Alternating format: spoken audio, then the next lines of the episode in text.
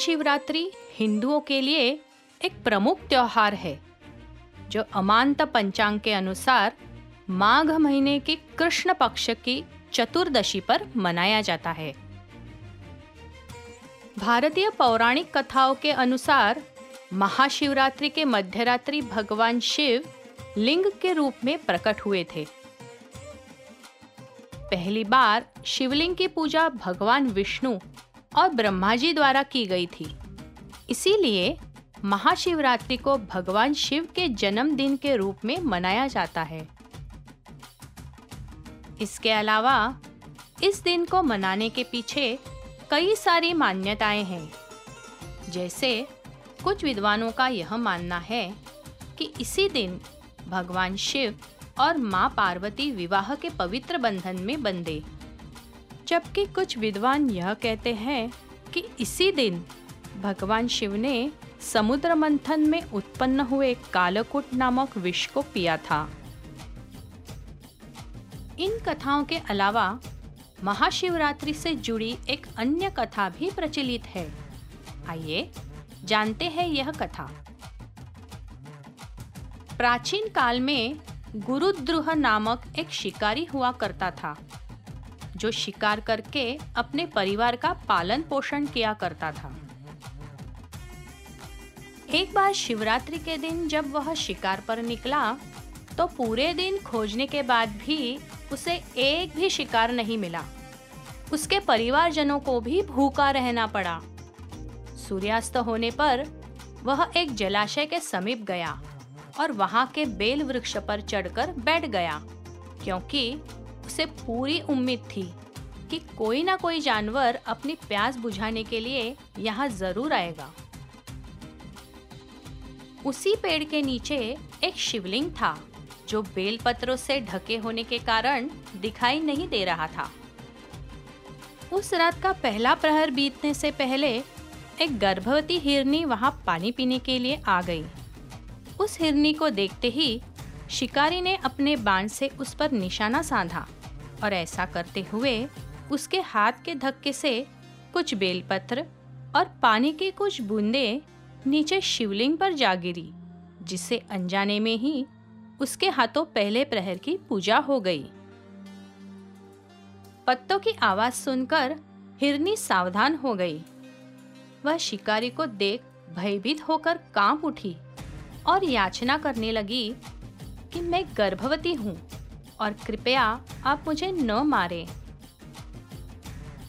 शिकारी क्रूर ज़रूर था, परंतु उसने उस हिरनी पर दया दिखाई और हिरनी को जाने दिया।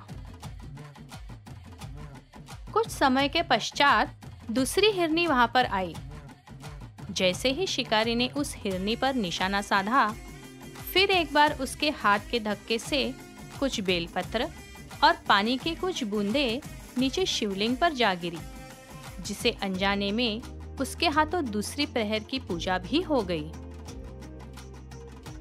उस हिरनी ने शिकारी से यह कहा कि, मैं अपने पति की खोज में आई हूँ और कृपया आप मुझे न मारे। हिरनी ने शिकारी से वादा किया कि वह अपने पति से मिलकर फिर ज़रूर लौटेगी। शिकारी ने उसे भी जाने दिया। इस बार एक तीसरी हिरनी अपने बच्चों के साथ वहाँ आ गई।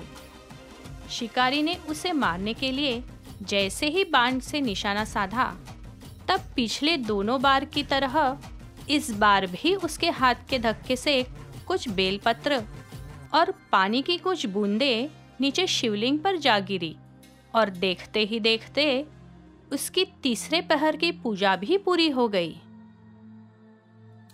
हिरनी ने शिकारी से याचना की कि वह अपने बच्चों को अपने पति के पास छोड़ाएगी और फिर वह उसे मार सकता है। परंतु शिकारी ने उसकी विनती को ठुकराते हुए कहा, मेरे बच्चे घर पर भूखे बैठे हैं और मैं शिकार किए बिना नहीं जा सकता। हिरनी ने उसकी इस बात का यह कहकर उत्तर दिया कि जैसे शिकारी को अपने बच्चों की चिंता है, ठीक उसी तरह उसे भी अपने बच्चे प्रिय हैं। हिरनी की यह बात सुनकर शिकारी को अपनी गलती का एहसास हुआ और उसने हिरनी को छोड़ दिया। कुछ समय बाद वहाँ एक मृग आया। शिकारी उस मृग पर निशाना साधता। उससे पहले उस मृग ने कहा, अगर आपने उन तीनों हिरनियों के प्राण लिए हैं तो आप मेरे भी प्राण ले लीजिए।